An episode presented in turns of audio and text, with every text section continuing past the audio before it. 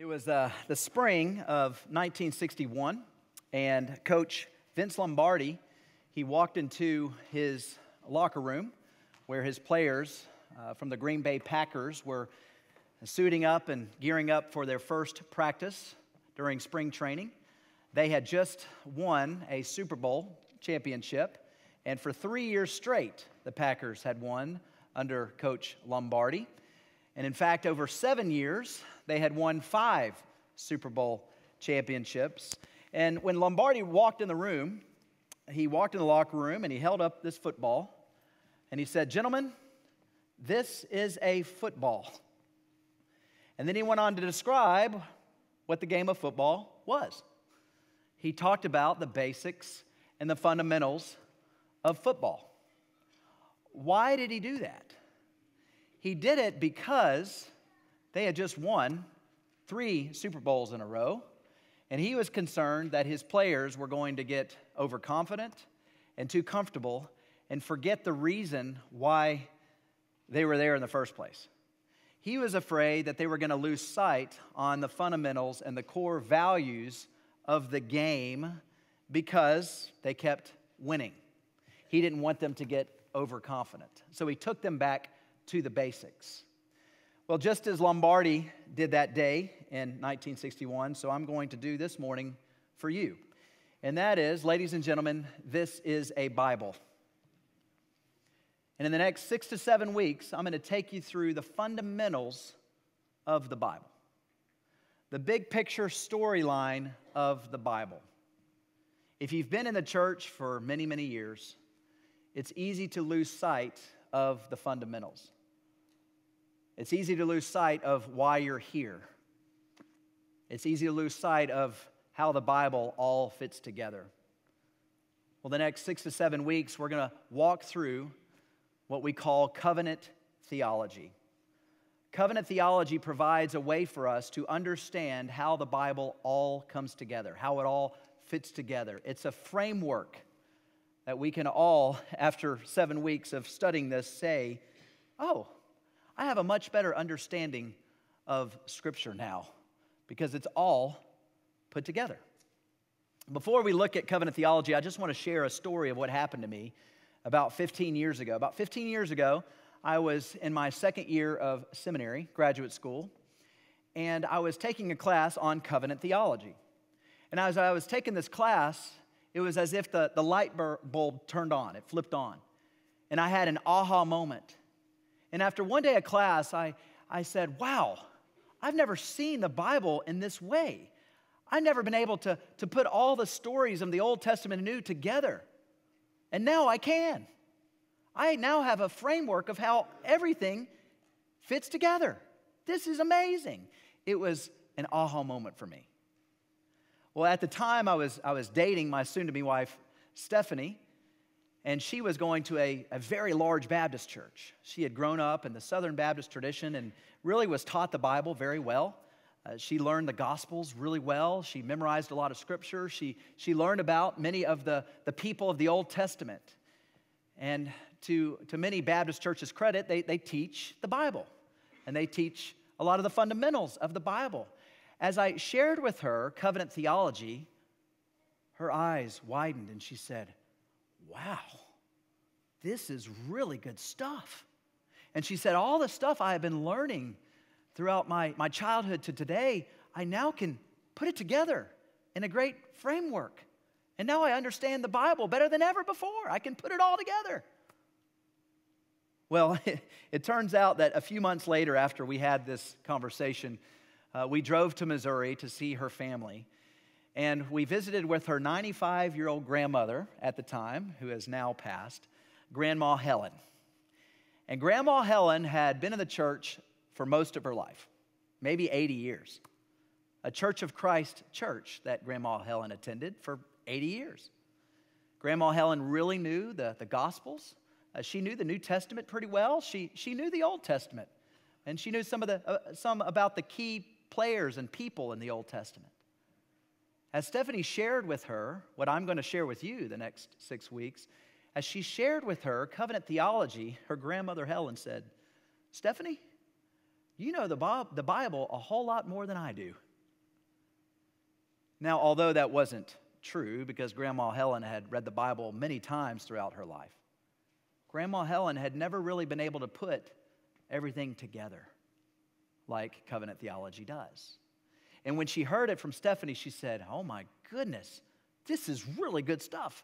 This is the fundamentals of Scripture. I want to learn more. Well, this is what I'm going to do with you for the next month and a half. And I hope by the end of it, the sermon series, you're going to have a similar aha moment than what I and Stephanie and her grandma Helen had. A covenant. What is a covenant? Before we look at our scripture passage this morning, we've got to define what a covenant is. And a covenant is simply a formal agreement between two or more parties. When I think of the word covenant, I think of the word promise, I think of the word oath, I think of the word commitment, or even a relationship. And the most common example that I can think of when I think of covenant is that of marriage. When a husband and wife get married, they make a promise, a vow that they will be with one another until death do them part. They make a vow and a promise before God, witnesses, and before each other, and they, they have a sign of that vow of a wedding ring. And this wedding ring reveals to the rest of the world that that person wearing it is taken. And that person is committed to another person. It's a formal agreement that includes stipulations, it includes promises and oaths. It's a relationship. Another example I think of when I think of covenants, I think of a I think of an employer and employee. When an employee is hired, oftentimes when he's hired with a company, what does he do? He, he's handed a job description with duties and responsibilities that he or she has to fulfill. Oftentimes, they're, they're also called to sign a contract of agreement that if they, they disagree the rules and policies given to them, that there would be consequences for their actions. If they continue to abide by the standards of that corporation organization, there would be blessings and benefits for that employee. Covenant theology is a lot like how I just described it. It's a relationship that God establishes with his people, and he guarantees his promises by his word to us. That's what a covenant is. It's an incredible relationship that our God has with us, his people. And you may not know this, but the word covenant is mentioned 280 times in the Old Testament. So as you just read through the Old Testament, you keep seeing this word over and over, and all of a sudden you begin to wonder is there something about this word that I'm missing? Well, I'm hoping to address that question for you today and in the weeks to come. Covenant theology is critical in our understanding of what the fundamentals are according to Scripture.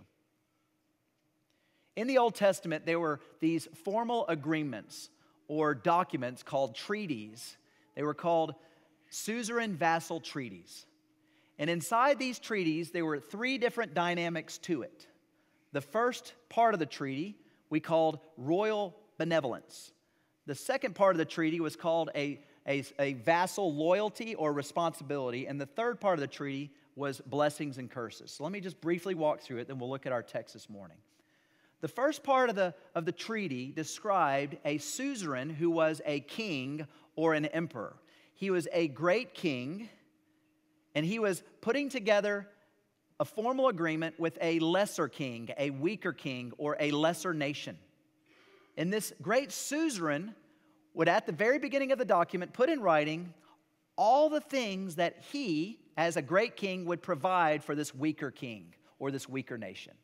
He would say, Look, there's good days coming for you, and you're welcome to come into our land. You're welcome to trade with our people and do business with our people and I will also provide protection for you and for your nation from outside enemies. It was showing kindness in this agreement. The second part of this treaty was vassal loyalty and requirements. The second part described how the weaker king or the weaker nation, they had certain responsibilities, a job description to follow. And if they followed their end of the bargain, if they did everything that they were asked to do, there would be great blessings, positive things that they would benefit from. If they disobeyed the agreement and they broke the agreement, there would be curses, negative consequences for that king or for that nation.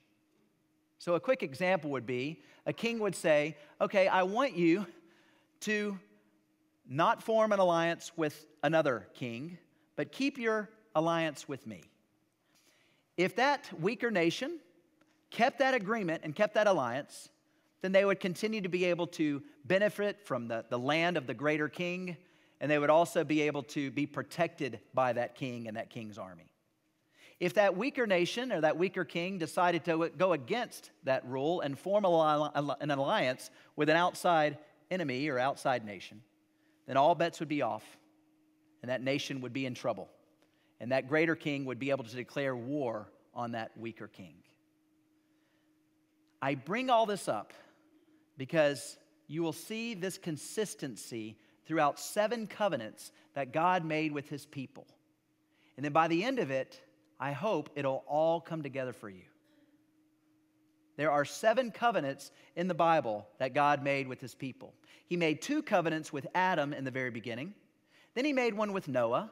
He made one with, Mo- with Moses. He made one with David. And then God the Father made one with Jesus the Son. And that's where we all see the covenant of grace unfold. But before we look at the covenant of grace in Jesus Christ, we have to talk about the covenant of life and the covenant of works, the very first covenant that God made with Adam in the garden. So if you have your Bibles, look with me in Genesis chapter 2, verse 15. The Lord God took the man and put him in the Garden of Eden to work it and keep it. And the Lord God commanded the man, saying, You may surely eat of every tree of the garden, but of the tree of the knowledge of good and evil you shall not eat. For in the day that you eat of it, you shall surely die. Later on in the book of Hosea, Hosea chapter 6, verse 7, we read, But like Adam, they transgressed the covenant. There they dealt faithlessly with me. As for God, his way is perfect. The word of the Lord is flawless. What we see in the very first book, the very beginning of time, God established a covenant with the first human being, Adam. The thing about these covenants we got to understand is that God is the one who formalizes the agreement. He's the one who sets up these covenants. We don't set it up, He sets it up. It's in His terms and in His way. And the very fact that God decided to do this shows His incredible grace because God didn't have to come up with these kind of agreements with his people. He's God. We're completely dependent upon him because we're his creatures. But as our creator, God showed incredible love and mercy by entering in this incredible relationship with his people.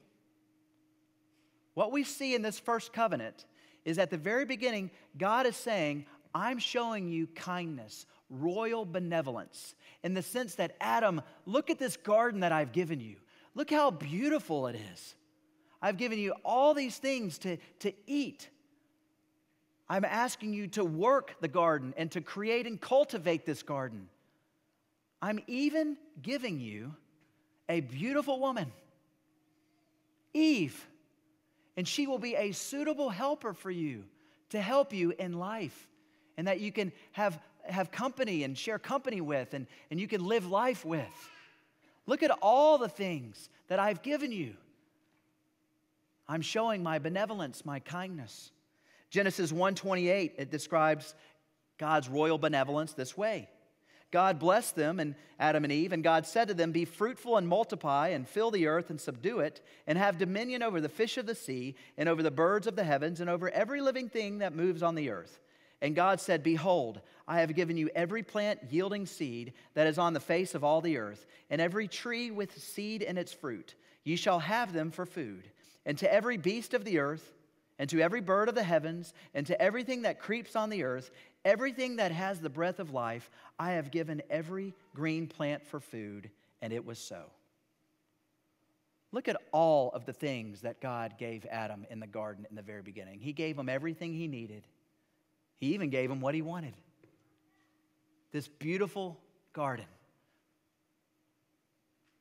As we go on and we see in Genesis 2, God then continues to draw out and write out the terms of this formal agreement that he made with Adam. And he said, Okay, Adam, if you continue to do what I ask you to do and till this soil and, and uh, have a good marriage and, and love this land and embrace it, then you will have life. And the sign that I'm going to show you about this covenant is the tree of life. The tree of life, you just can look at that tree and you'll be reminded of all of the promises that I've given you.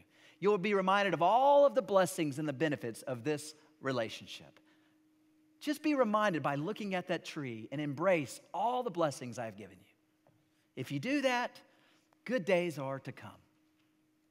Genesis 2:15 describes that God said, "If you eat from this one tree, the tree of the knowledge of good and evil, and you eat from it, then all bets are off and the agreement is broken." You will become a covenant breaker by breaking the law, and death and sin will enter to this world. And our relationship will be severed, it will be fractured. Well, just like when you watch ESPN and you see those funny clips where it says you had one job, Adam had one job. And what did he do? But he broke the covenant. He and Eve, they ate from the tree of the knowledge of good and evil, and because they did what they weren't supposed to do, all bets were off. The covenant was broken, and there were grave consequences to it. Sin and death entered the world. This is why we call it a covenant of life. Because God said, I'm offering you abundant life. Just keep doing what I'm asking you to do. We also call it a covenant work of works because the determining factor in this covenant was Adam's works, whether or not he obeyed or disobeyed God. And what did Adam do? But he disobeyed God. His works didn't prove worthwhile, but it led to grave consequences because of his disobedience. Now, as I read Genesis 2, you might have said, well, Seth, the word covenant is not mentioned in Genesis 2 or in Genesis 1, so where do you get this idea of covenant from? Where does it come from? It comes from Hosea chapter 6. But like Adam, the people of God transgressed the covenant. There they dealt, dealt faithlessly with me. This passage in Hosea, it compares the nation of Israel's rebellion against God in the days of Hosea with Adam's sin in the Garden of Eden. It speaks of how Israel, God's people, sinned and broke God's covenant just as Adam broke God's covenant in the very beginning. So, this is where we see the word covenant come from with the first covenant that God made with Adam and with Eve. When Adam broke the covenant, he became guilty and sinful. His perception of himself, his perception of, of Eve, his relationship with God, and his relationship with creation, it all changed in a negative way. Richard Belcher, he said it this way Adam felt the need to cover himself because he was naked. He blamed Eve for his sin and he tried to run away from God. His work became difficult, marriage became a battlefield, and life in general became hard as he faced a continuing struggle with the impact of sin. Grave consequences. He went from having a condition of being holy and happy to one of being sinful and miserable. His condition was that of total corruption. One thing we have to understand about covenants is that every covenant that is mentioned throughout the Bible, it also has an element of a representative element to it. In the sense that there's a representative principle where whoever person that God made an agreement with represented people. Adam represented all of human race, all of humankind, when God formalized this agreement with him. He is our representative. And because he and Eve sinned against God, The moment we were conceived in our mother's womb, we became we were sinners. When we entered this world, we were sinners. We were totally corrupt. We entered this world sinful and miserable. Adam's guilt, his shame, and his misery passed down to the rest of humankind so that the moment we were conceived, we were conceived in sin. Romans chapter 5, verse 12. Therefore, just as sin came into the world through one man and death through sin, and so death spread to all men because all sinned. 1 Corinthians 15, verse 21 and 22. For as by man came death, for as in Adam all die. You know what happened when Adam and Eve disobeyed God in the garden? It was as if the rest of humankind received a contaminated blood transfusion. You may have heard of stories that are very unfortunate of people who are in need of a blood transfusion to keep them alive. There are, every now and then, examples of the person who donates his or her blood to this person in need of blood where their blood is contaminated.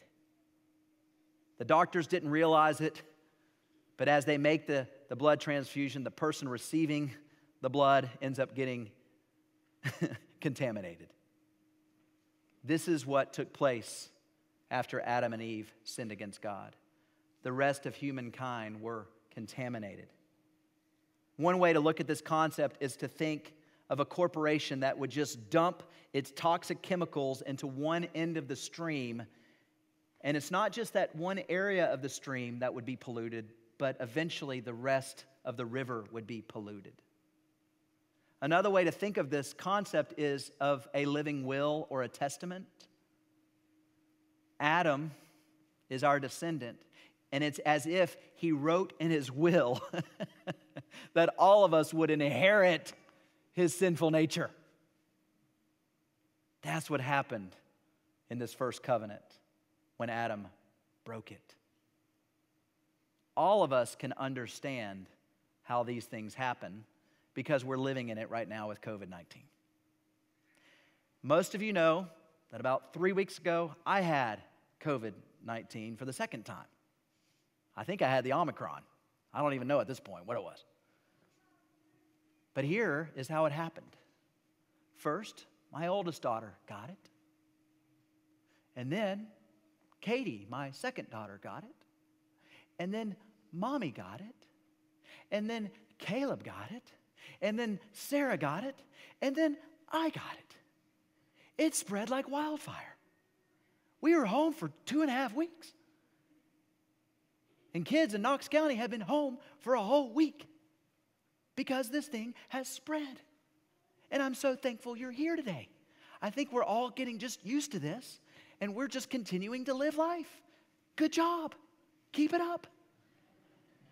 But the point of the matter is is that we can relate to this concept because we're living in it right now. It's as if Adam had COVID 19 and he spread it to the rest of mankind. That's what happened. Some of you may be here and you might be saying, Seth, this seems so unfair. Because after all, this was Adam and Eve's decision, not mine. Why should I have to suffer because of what they did? Well, let me have you think about two things. First is remember studying American history when you heard about Thomas Jefferson coming up with the Declaration of Independence? Remember our Constitution? Our founding fathers, they spent hours and hours of crafting this great document that we benefit from. Well, even though we weren't there, it's as if we were there, and they were our representatives who crafted this great document that we benefit from. Most of us here are probably American citizens. We didn't choose to be American citizens, we were born into it. And as a result of being born in this nation, we have advantages and we have disadvantages that people of other nations have. Now, was that our decision? No. Are we benefiting from it? Yes. In the same way, we didn't make the decision to be born of Adam. But if Adam had kept the covenant of life, we too would have benefited from that. But because Adam didn't keep the covenant, we suffer the bitter consequences. We have received a lethal injection the moment we were conceived. We are all totally depraved. So before I close out the message and leave us all depressed, I want to answer the question what does the covenant of life and works have to do with you and me? How does all this come together? Well, there's just three little things, three simple but yet profound things I want you to hold on from this message and how it applies to you. The first thing is is we should see ourselves as covenant breakers in Adam. Isaiah 24 5 tells us, The earth lies defiled under its inhabitants, for they have transgressed the laws, violated the statutes, broken the everlasting covenant. The earth, every one of us. Romans 3:10 No one is righteous, no not one. All of us are sinners in the sight of a holy perfect God. None of us have it together. We are all broken. We are all imperfect. So, the first thing we need to be reminded of when we read about the covenant of life and works is that we should see ourselves as covenant breakers in Adam. The second thing is we have no hope of ever saving ourselves by our works. Adam's works is what determined whether or not he would have life or death.